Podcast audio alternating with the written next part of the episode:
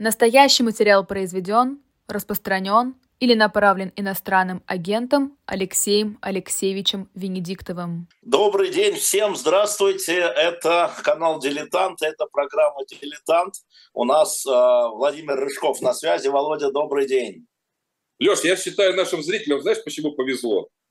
Нет. В, ко- в кои-то веке два историка в эфире, понимаешь? Не вот это все, понимаешь? Экономисты, аналитики, политологи. Два историка, Да. два Нет, матерых. Помнишь, это как у Булгакова, когда этого Да. надоеду сплавили, Да, да, да, да, да. передавайте да, да. Демарскому, не передавайте. Да, Значит, да. сегодня наша Я тема, думаю, знаете, Демар- что- Демарк там сейчас отбивается от булыжников пролетариата где-нибудь. Да, да, да, да, да. Я напомню, что тема номера дилетант, который стоит на shop.diletantmedia, это Черчилль. Вернее, это не Черчилль, это а, кусок а, Второй мировой, где еще Советский Союз был союзником Германии фашистской. И это кусок, как Британия отбивалась. Мы просто про это мало что знаем. В школе не учили, говорю, как школьный учитель истории. И поэтому, собственно говоря, тема про Черчилля – это тема, которая напрашивалась. 40 год. А мы, я еще покажу некоторые материалы, но ты, Володя, выбрал Я э, тебе, тему. больше я тебе больше скажу. Я же учился на истфаке, Да. и мы дотошно проходили историю 20 века и во всех подробностях. Но вот этот эпизодик, который на самом деле решил мировую историю, я имею в виду Черчилль в 40 году, даже нам на истфаке рассказывали, потому что это была неудобная история. Они не знали, преподаватели не изучали это, Да. понимаешь? Это история про то, что этот год провалился. А что было в 40 году? А присоединение Прибалтики было сама. Сама, сама, сама, как в известном фильме. Поэтому надо поговорить. Как нам рассказывали, сама присоединилась. Да, да, да. Поэтому Вместе с так называемая Западная Белоруссия, Польша и, и Бессарабия. И все Ну, добровольцы. это, это все-таки 39-й, а я про 40 Этот период, этот период, когда все присоединяются сугубо добровольно, как нам рассказывали. Но у нас разговор как раз сегодня о Черчилле, потому что очень много говорится о Черчилле как политике. Замечательные фильмы есть, темные времена, да. Но э, был ли он эффективным менеджером, то есть э, управленцем реальным? А, Вот это был вопрос всегда. Да, на английском языке существует масса литературы. А, На русском языке все очень скудно, даже переводное. Потому что вот как политик, я вам пришел, чтобы кровь, пот и слезы, это мы понимаем. А управлял ты как? Вот Леш, я, я считаю, что может быть по эффективности номер один в мировой истории. Но я не знаю, с кем сравнить. Я бы сказал, вот знаешь, он был на уровне Македонского, который там э, в 20 с небольшим лет полмира захватил, понимаешь? А Наполеон. Вот я его ставлю в один ряд вот с людьми, которые э, демонстрировали не- невероятную эффективность. И ты знаешь, я даже тебе скажу, что может быть вот такого сочетания, как вот ты правильно написал в нашей теме, эффектности и эффективности, то есть Да. эффект плюс эффективность, может быть только Наполеон. Мгм. Может быть Наполеон, потому что уж в эффектах Бонапарту тоже не откажешь, да? Но и в эффективности. Я имею в виду и гражданский кодекс, и армия, и бесконечные победы, и французская империя. Вот не случайно, э, ну, я думаю, это общеизвестный факт, когда британцев спрашивают, кто самый великий британец в истории, на минуточку, да, нация, у которой есть, извини меня, Шекспир, извини меня, там, Джон Лок, э, Ньютон, э, всегда на первом месте Черчилль. Это Я не правда. думаю, что это связано только, понимаешь, с тем, что он прекрасный оратор, Нобелевский лауреат по литературе, декабрь 53 года, написал семь потрясающих книжек, я часть из них читал. Я, кстати, вот нашим зрителям порекомендую, есть книга фантастическая «Мои ранние годы», Да. где он, Да. да, где он про англобурскую войну, как он там по, по территории нынешнего, так сказать, Афганистана бегал с пуштунами, бился, где он описывает свои кавалерийские атаки, где он пишет, значит, дым, э, туман, я скачу в какой-то ложбине, в моей руке маленький пистолетик, на меня выскакивает трибура, я стреляю по ним, они стреляют по мне, трое наповал, трое вроде бы как ранены, один Не вроде трое, как... а три наповал. Да. Триста И это- наповал. Это читается как Джек Лондон, это читается как... Но это не говорит об его эффективности, это говорит об его талантах литератора, за что он, собственно, и получил Нобелевскую премию по литературе. Понимаешь? Он ее получил по литературе. Не Нобелевская премия мира, да, не по химии, извини, да, а по литературе. То поэтому Если... вот я стреляю 300 одной пули. Дорогой коллега, поправлю, дорогой коллега. А, в формулировке Нобелевского комитета декабрь 1953 года, знаете, что было написано? За выдающийся литературный талант, запятая, за выдающееся э, риторическое ораторское мастерство, которым он вдохновлял народы на защиту самых высоких ценностей человечества. То есть это и за тексты, и за речи. Но тем не менее литература, а не мир. Литература, да, литература. Вот смотри, и физика. Я э, из его управленческих навыков реально, как главный редактор «Эхо Москвы», э, когда-то я читал про него много, и про него главное, чем же он так велик и эффективен, я вытащил одну цитату, Володь, которую я часто применял в разговоре с э, разными людьми, принимающими решения. И они очень обижались. А потом я говорил, это Черчилль. Я сначала говорил цитату, говорил, это Черчилль. И народ сразу так, ну ладно, да? Знаешь, какая фраза? Зачем мне дискутировать с обезьянкой, когда рядом стоит шарманщик? Ну, я это, не согласен. Его, это его управление. Он никогда не управлял напрямую ротами. Ну, когда он был министром ВВС, он точно понимал, как строить внутри армии, строить разговор с военными. Шарманщиками, а не с обезьянками. Обидно, Нет, возможно, но это был принцип. Пару раз, когда он там потерял пост военного министра, он сам вызвался на, на фронт и, по-моему, то ли полком, то ли батальоном все-таки управлял. Иван Глобурский... Он управлял, не будучи премьер-министром и не будучи министром. Понимаешь? А вот когда он стал премьер-министром, он очень четко построил свой военный кабинет. Я да. имею в виду 40 год. Да? Да. Это, была, э, это было огромное умение. Он пишет в письме одному из своих товарищей, что если вы думаете, что управление надо строить снизу, вы глубоко ошибаетесь. Сначала должны сесть планировщики, нарисовать план дома, да, и только потом начать строительство. А вы думаете, сначала надо сразу строить фундамент, потом этаж, этаж, а потом сверху водрузить меня. Нет, я начинаю с нулевой отметки, с планировщиком. Вот как он строил управление во время войны, во всяком случае. Вот давай я для тебя и для наших зрителей несколько примеров приведу. Знаешь, что меня поразило? А, вот он же был министром всего на свете. То есть он был и социальным министром там, труда промышленности, он был министром внутренних дел, он был во время Первой мировой войны э, первым лордом... Военно-морской. Да, ну фактически военно-морской министр. Потом, значит, он стал министром по делам колоний. Потом его черт занес на пост Минфина, там он все развалил, довел страну до кризиса, чуть ли не до коммунистической революции. Потом его, значит, с позором выгнали. Он это использовал э, для написания нескольких гениальных книжек и вернулся как величайший премьер-министр. Что я хочу сказать? На каждом этапе он оставил след. Леш, на каждом этапе.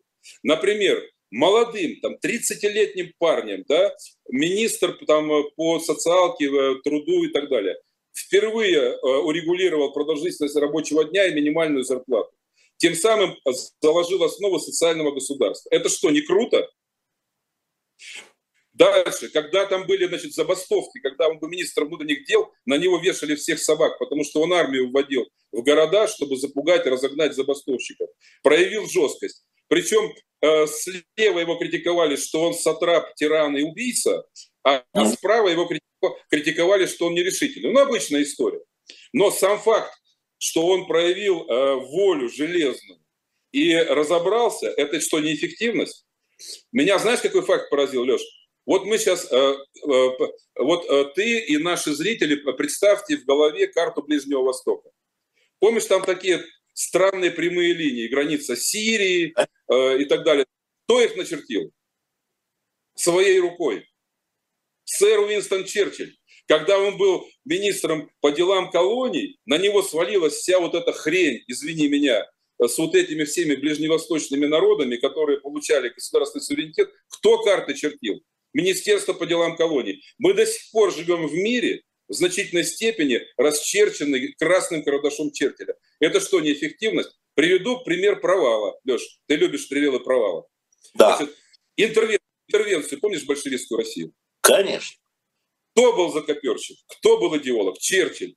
Какая была идея у Черчилля? Задушить гадину на корню. Кстати, жаль, что не получилось.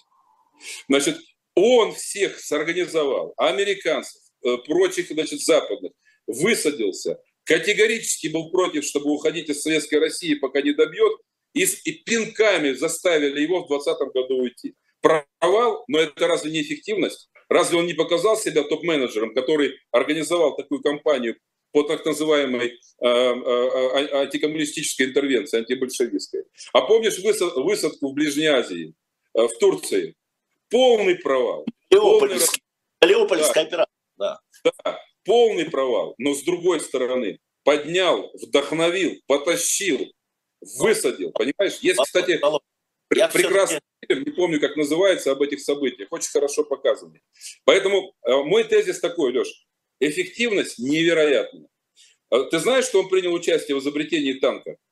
Да, конечно. Это конечно. Первая мировая война. Они, они не могли подобраться к немецким позициям, а пушки не могли подтащить, подтащить поближе, потому что их бомбили, разбивали. И он подумал, блин, как, что бы такое придумать, чтобы пушку можно было поближе туда. А давай, говорит, пушку броней обошьем, посадим туда этих самых артиллеристов, и они подъедут. То есть на каждом его вклад в развитие военно-морского флота всеми признан. Все а вот, вот эти дредноуты, да. Когда мы говорим про эффективность менеджмента, да, не изобретателя, а менеджмента, вот был такой эпизод э, в, нач- в начале, ну, то есть когда он стал премьер-министром, 1940 год, вот, да, Британия в огне, и одной из главных проблем это было то, что британский флот все время нарывался на мины. Очень маленький вопрос, да, мины, ты премьер-министр, у тебя тут самолеты, какие мины? Значит, он вызывает людей, которые за это отвечают, и они ничего не могут придумать. Да, когда он собирает совещание, приглашает, по его логике, обезьянок, да, не шарманщиков, которые, обезьянок, и он ночами, ночами сидел над чертежами вместе с инженерами, как бы сделать так, чтобы обезопасить от морских мин э, германских э, английский флот. И он заставил всех работать. Но это чистый был канал. Запру свою, в своей спальне. Запру вас изнутри до тех пор, пока не выйдете с решением. Можно сказать, что это неэффективно, но оказалось эффективно. Оказалось вот эффективно. Я, я всем... терять. Да, книжку Бориса Джонсона, бывшего премьер-министра, э, «Фактор Черчилля».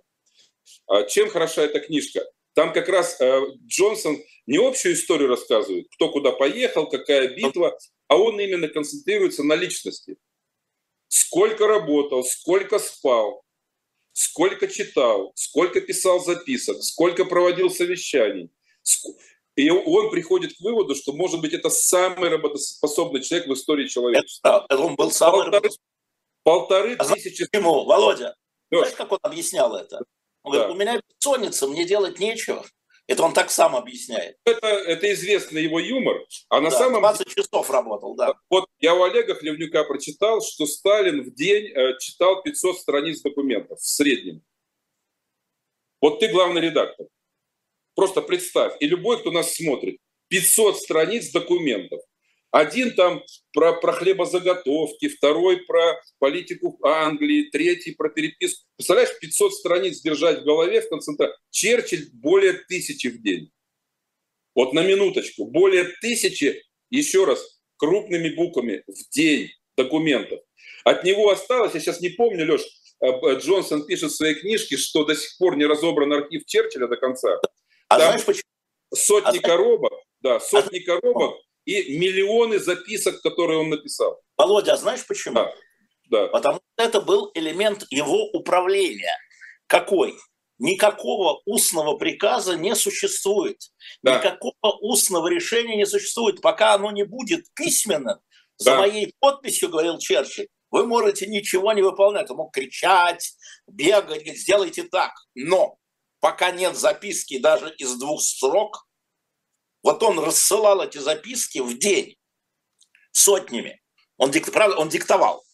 он диктовал, вокруг него сидели машины. Диктовал, но это работа мозга. Работа да. мозга. Но, но только письма, это, это был очень интересный момент управления, что, с одной стороны, он был абсолютно антибюрократичен, мы об этом еще поговорим, да, но а, оформление решения, даже в виде простой записки там, пошлите корабли, да, там, и подпись, но все равно он давал право не применять приказы устные свои, пока не придет письменное подтверждение. Поэтому огромный архив на любую мелочь, да, все должно быть отражено, потому что подпись, говорил он, это ответственность.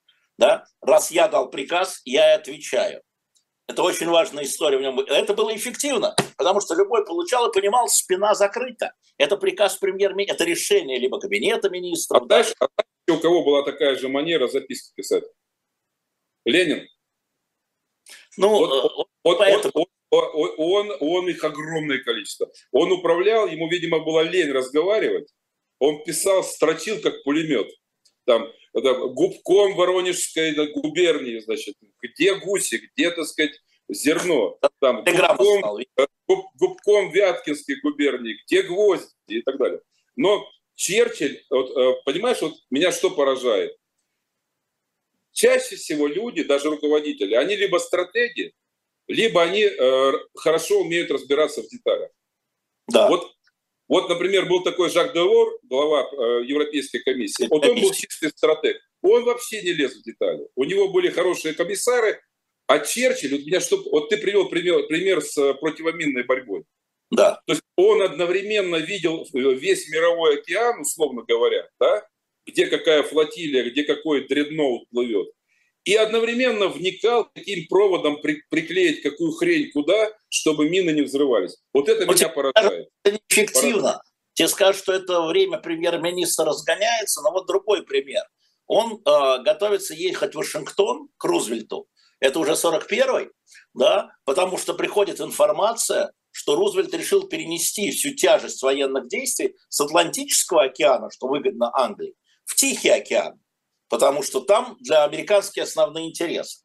И он интересно, и он должен переубедить, потому что он знает, что все в окружении Рузвельта и некоторые даже его члены кабинета, сторонники вот этого переноса, растянуть, э, понятно, да, там гитлеровские силы растянуть максимально. И он репетирует, что он скажет Рузвельту. Он диктует, он диктует свои слова, он же не будет читать это Рузвельту, да, чтобы запомнить. Он ищет аргументы, он узнает, а что на Рузвельта производит больше всего впечатления. Советуется со своими членами кабинета. В общем, за какое место мягко его ухватить? А результат-то Рузвельт оставил основной театр, основной театр военных действий американского флота да, на Атлантическом океане. И вообще это результат его... разгром нацистской Германии в Европе. Это, эффектив... это да. есть эффективность. Это есть, да, готовиться, смотреть детали. Нет, утром, пожалуй, не пойдем, у него еще спина будет болеть. Слушайте, давайте на два часа поставим. Это вот в таких деталях, чтобы добиться результата, чем мы меряем эффективность? Результатом, да? Вот чтобы добиться результата, Черчилль готовился, даже ближайший союзник, ближайший союзник, полное доверие. Вот его это не про это не только провод приклеить, да, это вопрос, да. где решаются действия. Посмотрите, есть же а, уже открытые стенограммы а, а, его переговоров со Сталином. Он же понимал, что Сталин то, тот еще хитрован. Ему от Сталина нужно было много чего добиться. Например, польский вопрос. Когда Сталин дал согласие на то, что поляки, которые жили и в лагерях здесь, да, формировали дивизии, но Черчилль хотел их забрать к себе в Среднюю Азию, ну, через Среднюю Азию на Ближний Восток. А Сталину они нужны были на фронте. Естественно, это 41 год, да, или 42-й, это генерал Сикорский, когда приехал, 41 И Черчилль уговорил Сталина. Он изучал его, э, как сказать, изучал его личность, на что нажать, чтобы Сталин согласился, чтобы так нужны ему штыки польские, разрешено было отправиться на Средний Восток. Я тебе больше скажу. Вот мы говорим антигитлеровская коалиция, да, большая тройка. Рузвельт, Сталин, Черчилль. Ведь ясно было, что в этой тройке Британская империя слабейшее звено. Ну, ну да, в то время уже да. Ну что, не Америка, э, экономическая финансовая сверхдержава, номер один военно-морской флот, гигантская армия, да? Советский Союз, сильнейшая в мире сухопутная армия. И Британская империя, маленькая армия сухопутная, где-то там колонии, да, флот второй в мире, но тем не менее несравнимый. И смотри, Леш, ведь он 4 года на равных, абсолютно на равных, и ведь он отторговал все, что хотел, по большому счету. И они его воспринимали не как младшего партнера, что по весу и э, по объективным показателям могло бы быть, а абсолютно равный, великий Черчилль, Британская империя. То есть он нес вот этот престиж Британской империи фантастически высоко. Фантастически высоко. Меня поразило, вот э, мы с тобой говорим об эффектности и эффективности, он был супер эффектный. Сигары, э, все остальное, да, речи, анекдоты, вот этот жест знаменитый. Да. Но полтора миллиона километров он налетал за годы войны. Просто вдумайтесь. Он, он ведь мотался не переставая, он мотался по Доминиону. Он э, несколько раз прилетал в Москву. Я уж не говорю там про Тегеран, э, про Ялту, про Потсдам. Он, он, прос, он летал в войска, он летал на фронты, он летал в Северную Африку. Это просто фантастика.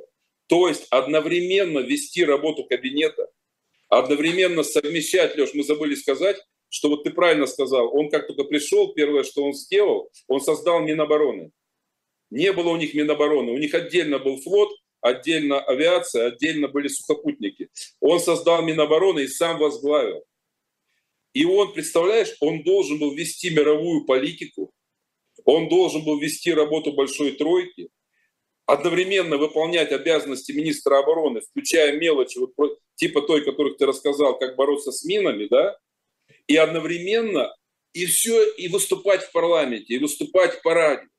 И это что-то, это я, Знаешь, я Леш, э, в жизни людей мало встречал, может быть, ты отдаленно где-то так, понимаешь, вот по, работа, по работоспособности, я имею в виду, по работоспособности. Но когда я просто задумываюсь, что такое Черчилль с точки зрения работоспособности, это что-то нечеловеческое просто. Смотри, Володь, он, да. например, одной из главных задач ну, во время войны, вот в 1940 году, он а, сделал реформу почты своей. Кабинет получал огромное количество писем, потому что Черчилль всегда принимал решения на основе разнообразной информации. Не папочек, как некоторые, да, скажем так, не будем показывать пальцем или будем показывать пальцем. Вот. Я показываю пальцев, это не я. Да, не ты, я в бок. А, где бок? Подожди, я сейчас скажу, где у меня бок. Вот там. Там. Там, вот там. А, значит, смотри, что он сделал, да? Он, и, э, он поступающую почту приказал разделить на несколько частей. У него был такой топ-бокс, как они назвали. Это то, что ему должны были докладывать немедленно. Вот немедленно. Знаешь, у него в сортировке почты во время войны он создавал рабочие места. Только в сортировке почты работало 11 человек в Лондоне только, да, 11 людей, которые должны были понимать, как сортировать. У него был ток-бокс, который премьер-министру немедленно.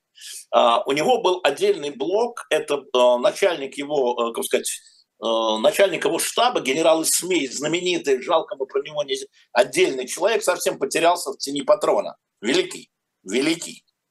Такой, я бы сказал, что там Василевский... Давай, расскажем, давай расскажем о нем. Да, да. Да, просто имейте в виду, хорошо бы сделать штаб Черчилля, сделать программу, да? Вот это было отдельно. Парламентские могут подождать. Это очень смешно.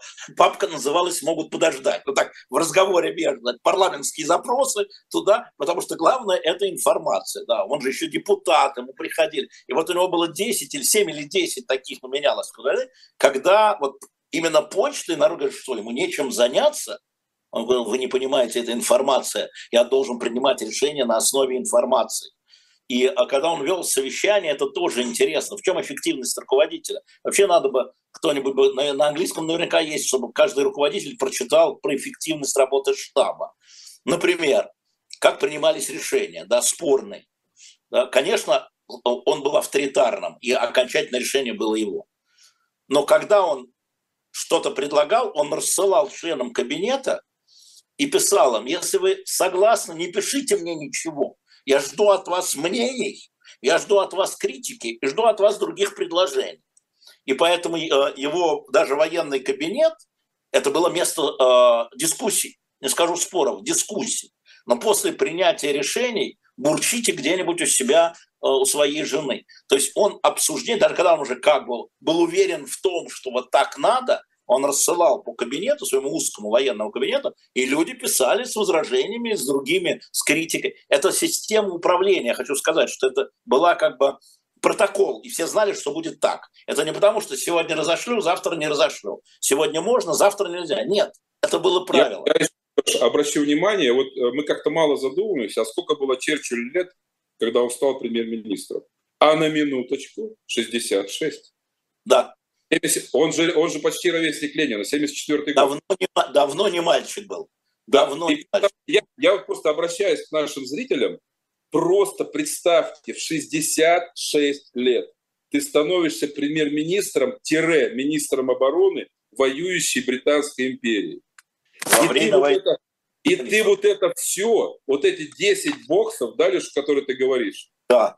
Куда каждый день валятся сотни писем, записок, докладных и так далее, и ты должен это все держать, понимать, читать, да, после этого писать тысячи записок и вести нацию в направлении к победе. Это фантастика. А знаешь еще одну фразу, а, которую я тоже часто применял, но уже внутри эха, из Черчилля. Значит, да. первая была тем, кто только подключился, не, не, зачем дискутировать с обезьянкой, когда рядом стоит шарманщик? Это система управления. А вторая фраза уже внутри кабинета была такая. Если у двух людей в моем кабинете одинаковое мнение, значит, один из них лишний. Фантастика. Фанта... Да, то есть можно обойтись и одним. Вот, вот эта история, это система управления как он собирал команду. Вы посмотрите на его команду, да, это были люди прямо противоположные, вот прямо. Там он оставил министром иностранных дел лорда Галифакса, который был сторонником сепаратного заключения, ну, еще до начала войны, договоренности, короче, договоренности с Гитлером. Он был его противником внутри консервативной партии а, на пост премьер-министра. Он его берет министром иностранных дел, да, потому что понимает, что лучше Галифакса никто не понимает Европу и никто не будет разговаривать с Америкой. Но кроме меня, ну, я, Уинстон, я, я, я больше того скажу, ведь э, все годы войны это был коалиционный кабинет. Вот что важно понимать. Это не был однопартийный кабинет, как обычно у британцев. Вот сейчас там у них консерваторы. А почему Черчилль это сделал? Для него важно было сплотить нацию. Для кровавой войны с Гитлером и для победы. И он брал сам, Леша, то, что ты говоришь, он брал самые сильные фигуры из да. других партий, потому что он обеспечил сплочение кабинета, сплочение парламента и сплочение народа. И потом один из его министров его сменил в 1945 году, когда он э, проиграл э, выборы сенсационно. Но да. это выбор из его кабинета военного все равно. Это кто вот из современных политиков, не буду показывать в ту сторону, в которую ты недавно показывал, кто способен взять в свою команду своих противников ради достижения высших общенациональных задач. А ты говоришь неэффективный. Нет, я не говорю это неэффективный. Это я шучу, это я, я шучу. эффектность и эффективность. Да. Но, но иногда, но иногда, а, значит, э, эффект является частью эффективности во воздействие, во воздействие на массы, на общественное мнение, особенно когда темные времена, да, эффектность. Там была, э, недавно была дивная история, да, я расскажу нашим зрителям, может, ты не знаешь. А в одном канадском отеле недавно, э, три года тому назад, был украден знаменитый фотопортрет Черчилля заменен на копию, где он без сигары. Помнишь, он опирается на трость. Да, да, да, да. Этот портрет был сделан во время визита Черчилля, во время, да, там, и фотограф канадский знаменитый, который делает портрет, он у него буквально изо рта вынул сигару, потому что ему нужно было сделать вот это. И Черчилль там с таким диким, недовольным видом, это фотография в мировой истории, вы зайдите, погуглите, носит название «Рычащий лев». Рычал он исключительно потому, что у него изо рта вынули сигару. Потому что э, это уже приклеилось к нему настолько сигара, он же это эксплуатировал. Он это все прекрасно знал. Он был прекрасным артистом. Да? Но вот э, он на этом играл.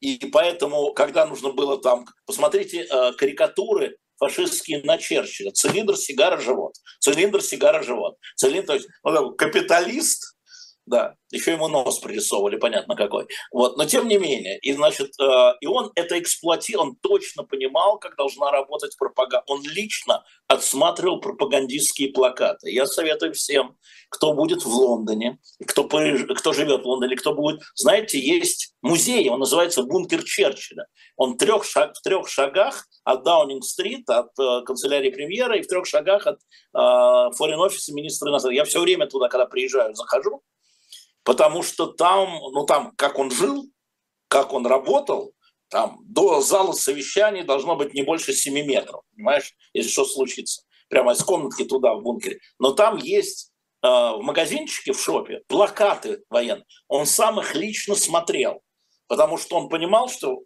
это эффективно.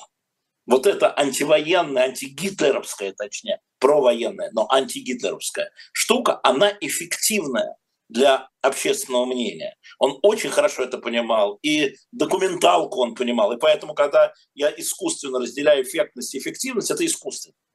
Это Конечно. искусственно. Конечно.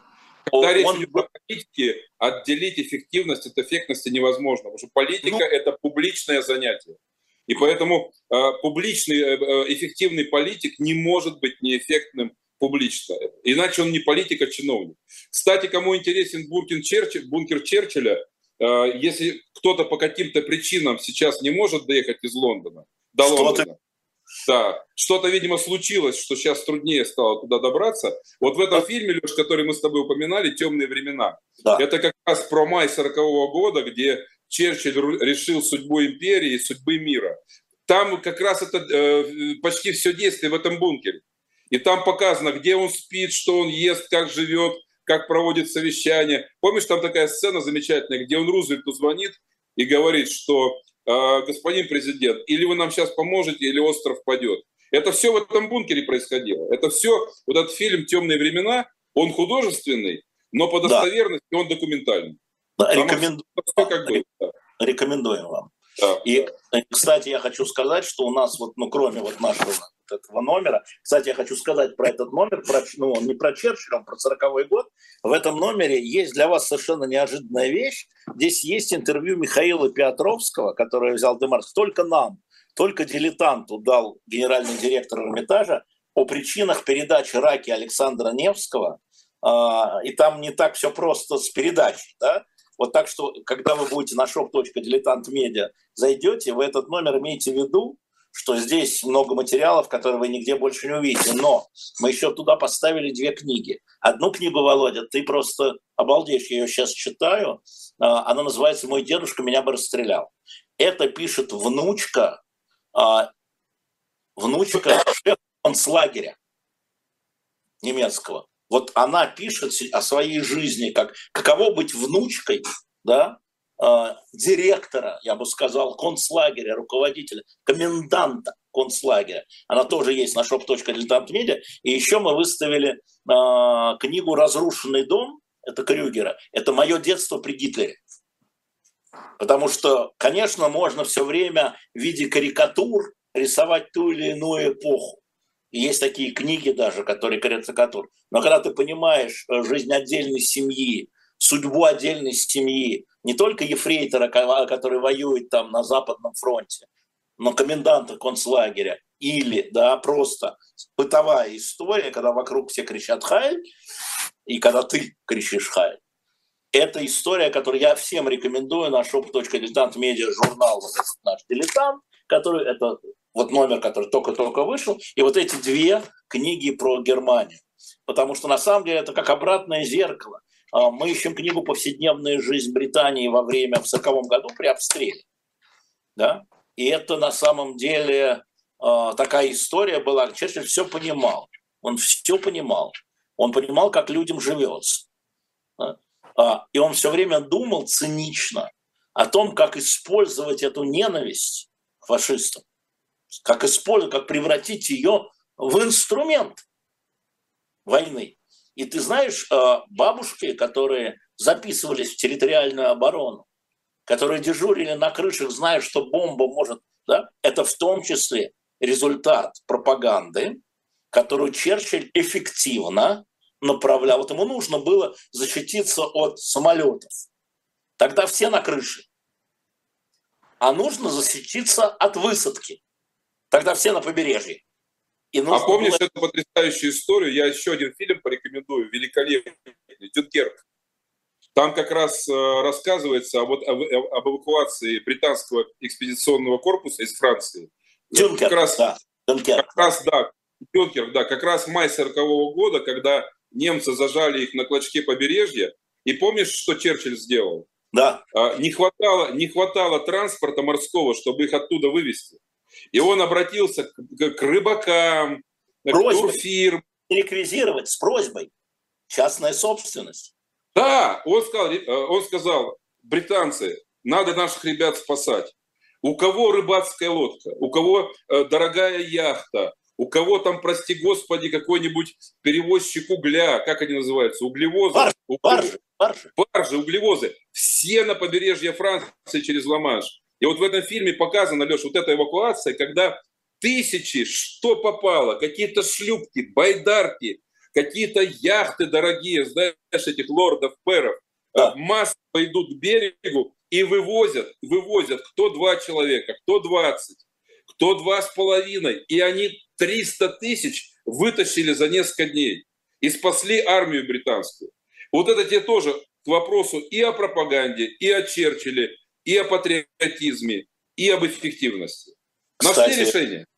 Да, кстати, чтобы не быть таким вот уж совсем, чтобы такие розовые слюни не пускать, а, когда потребовалось а, затопить французский флот, да? чтобы да? не попасть к немцам, да? несмотря на то, что его убеждали, что французские моряки, они присоединятся добровольно.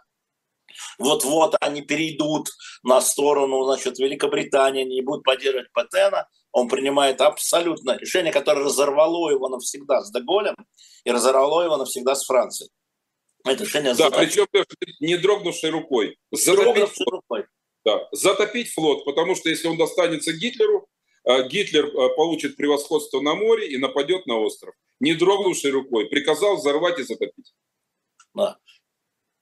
Его эффективность во время войны, во всяком случае, я даже расскажу по-другому, во время Первой мировой войны. Во время Первой мировой войны а, тоже история с флотом была, он же был министром военно-морским, а, как, как он работал. А, ему нужно было прямо вот строить, строить, строить новые а, суда. И знаешь, чем он занялся? Первый он затребовал справку, покажите мне выработку стали, что надо сделать для того, чтобы сталь чтобы стали было больше. Потому что уже надо было строить бронированные, потому что уже, понимаешь, да, уже новое вооружение, артиллерия начинала играть все было. Уже самолеты летали и бросали бомбы руками летчик. Так бам, так бам, бросали бомбы. Стали, покажите, сколько у нас есть стали.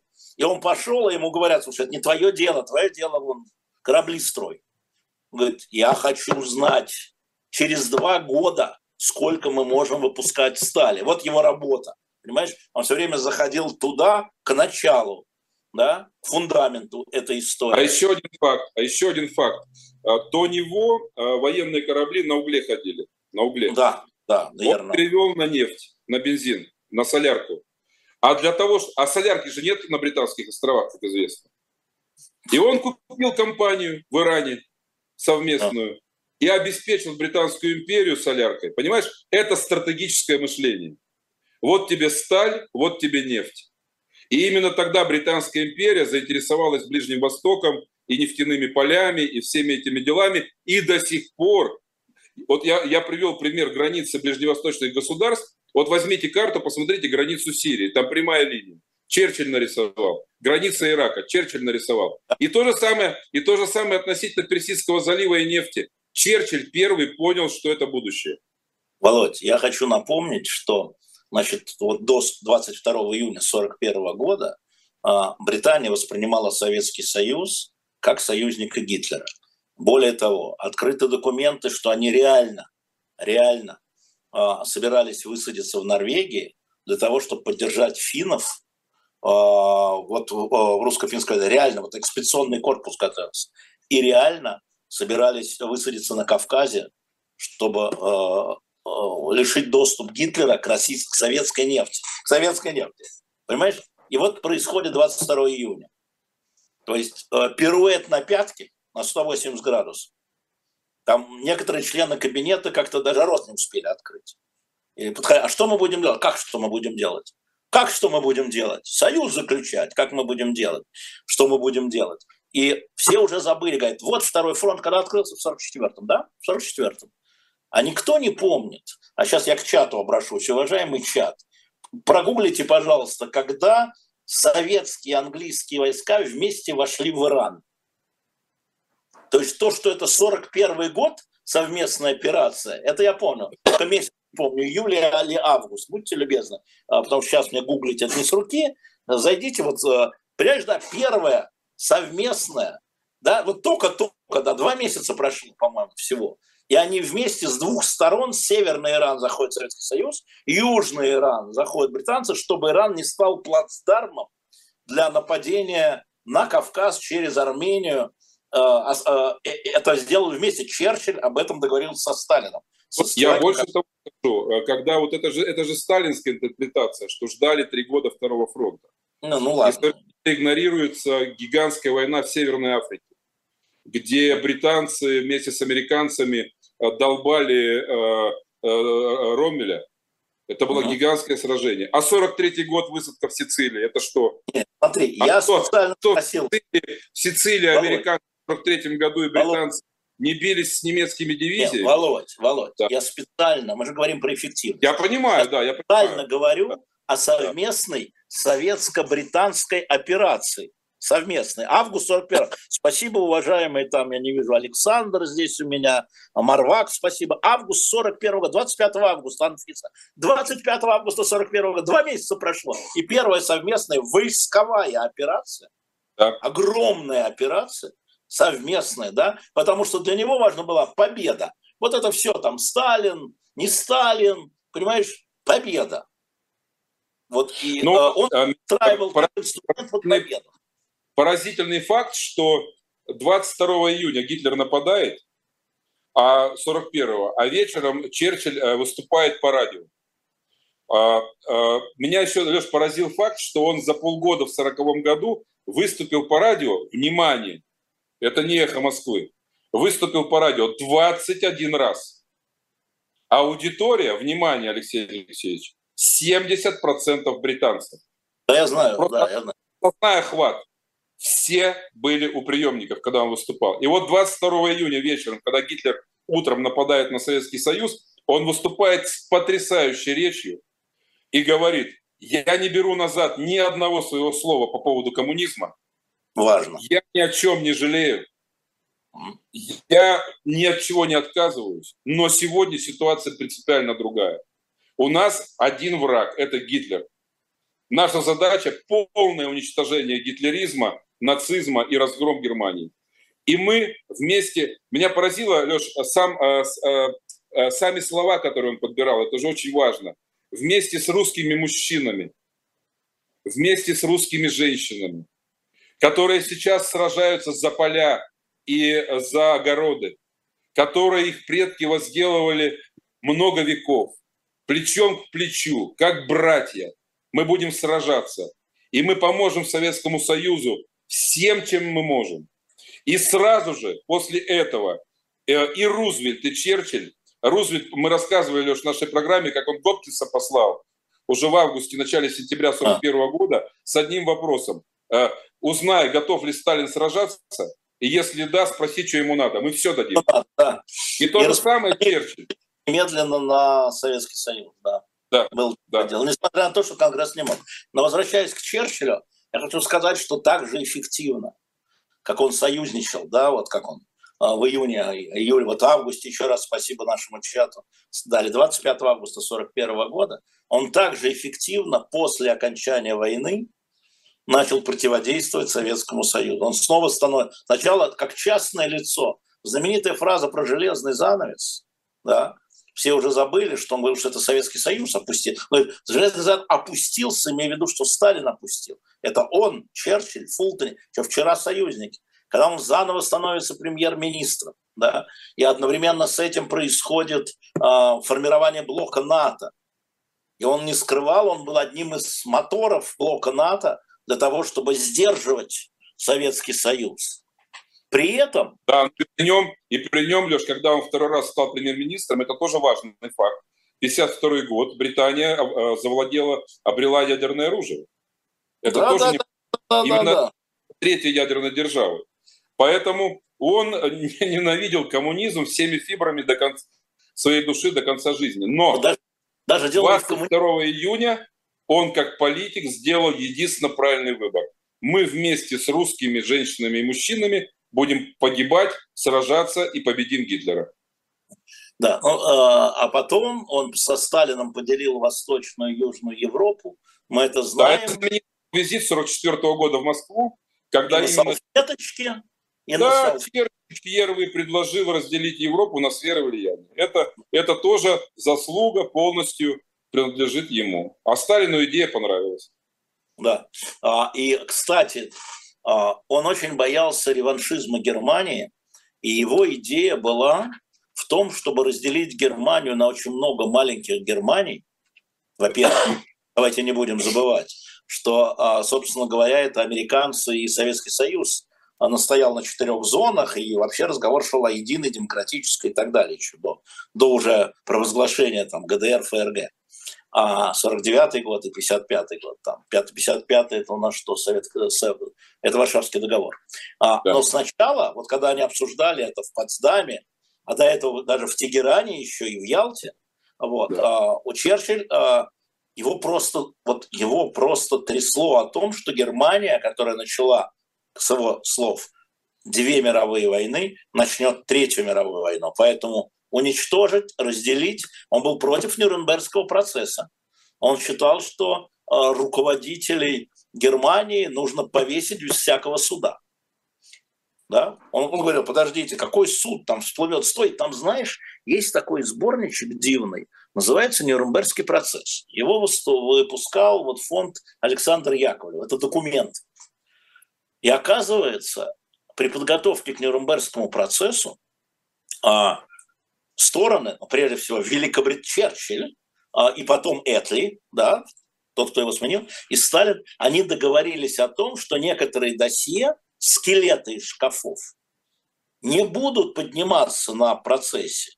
И есть список этого в этом сборнике, что англичане не хотят донесения из, э, донесения из э, Берлина инстанции, с большой буквы инстанции это Сталин, инстанции, что англичане, вот, по-моему, Руденко это подписывал, да, прокурор, на встрече с англичанами вот эти вопросы не трогаем, а мы тогда эти вопросы не трогаем. Это Черчилль, хотя Нюрнберг уже шел при этой, да, но э, Черчилль оставался в парламенте, оставался лидером оппозиции, да, он был согласен с тем, что некоторые скелеты из шкафов э, не надо вытаскивать, потому что мы союзники, там, Мюнхенский сговор там, и так далее, а там коты и так далее, да, и много чего еще было. Вот. Это мы же с тобой пытаемся сегодня препарировать его метод управленческий, да? Вот его метод управленческий. Это о том, что Договор... он был договариваться. визионер, раз, а, вникал в детали дотошно два и прагматик. Да, прагматик. При этом, при этом вот как управление, послушай, вот управление, ну, например, он становится премьер-министром, у него э, 50 департаментов правительства, министерства, департаментов. Он их сводит до 12.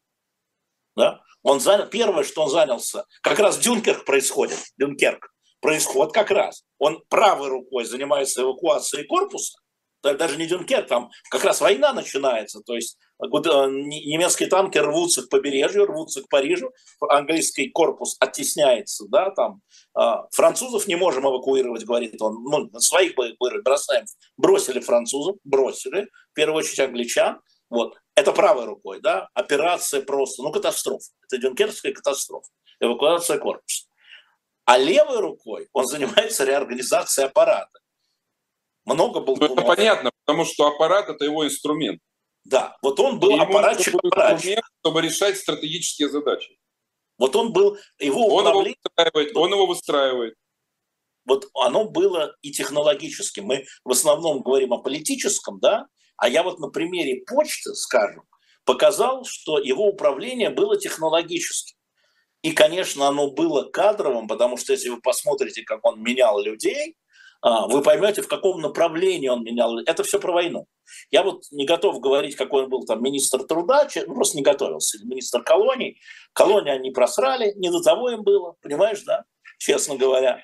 А, и была там знаменитая история бенгальского голода, да, где э, правительство Черчилля просто ничего не сделало для того, чтобы... Там же японцы наступали в Бенгале, да? Ничего не сделало. До сих пор все помнят Черчилля там, по бенгальскому голоду, прости меня, они по высадке в Нормандии. Ну, у каждого своя история.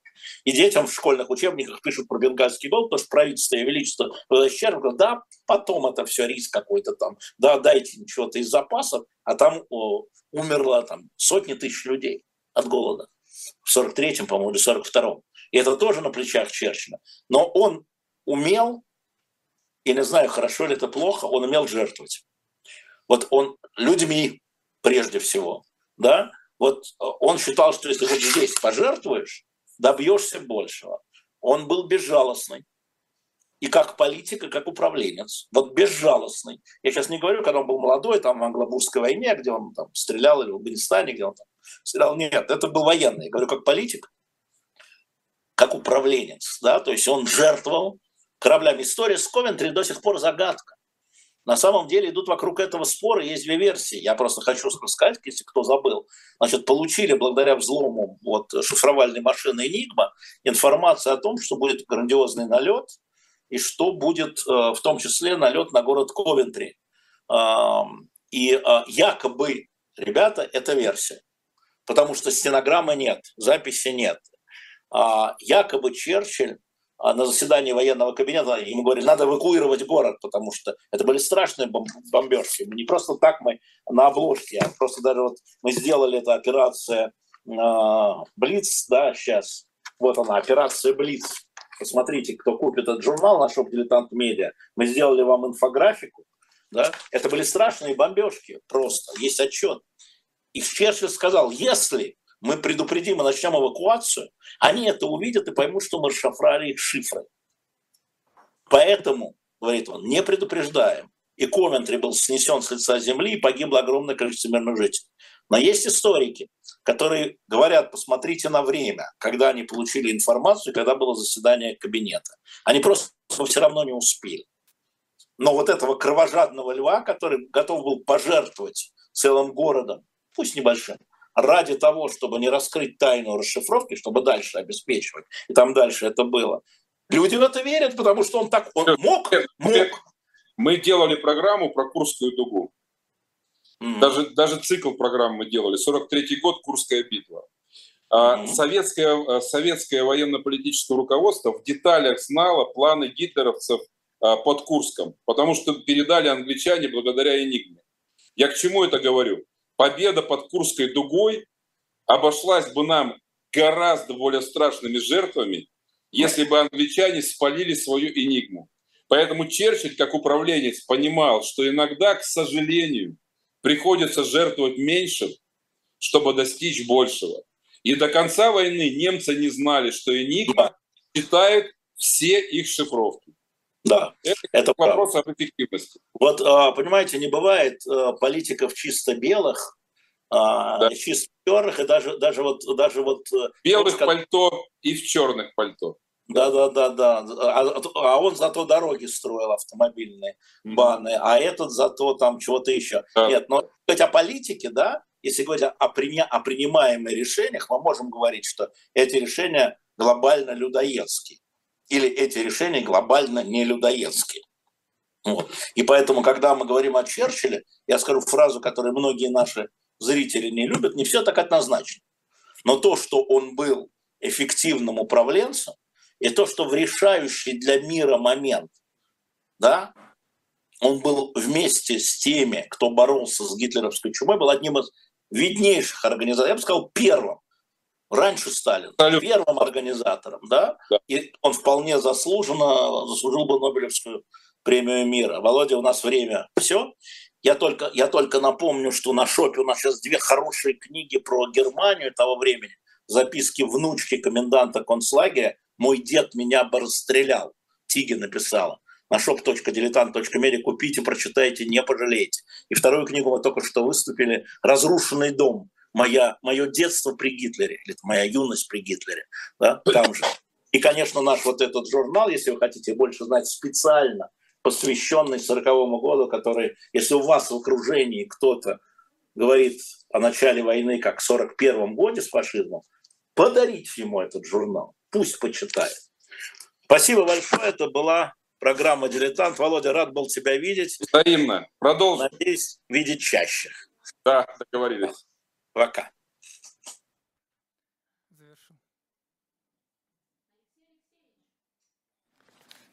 А он, он меня слышит, а я его нет. А можно мне тоже Алексеевича включить? Я Алексеевич, слышу, это слышу, Воробьева и Шлосберг. Мы слышу. Ирка узнал, да, привет. Да, мы тут решили Рыжкову сделать замечание, потому что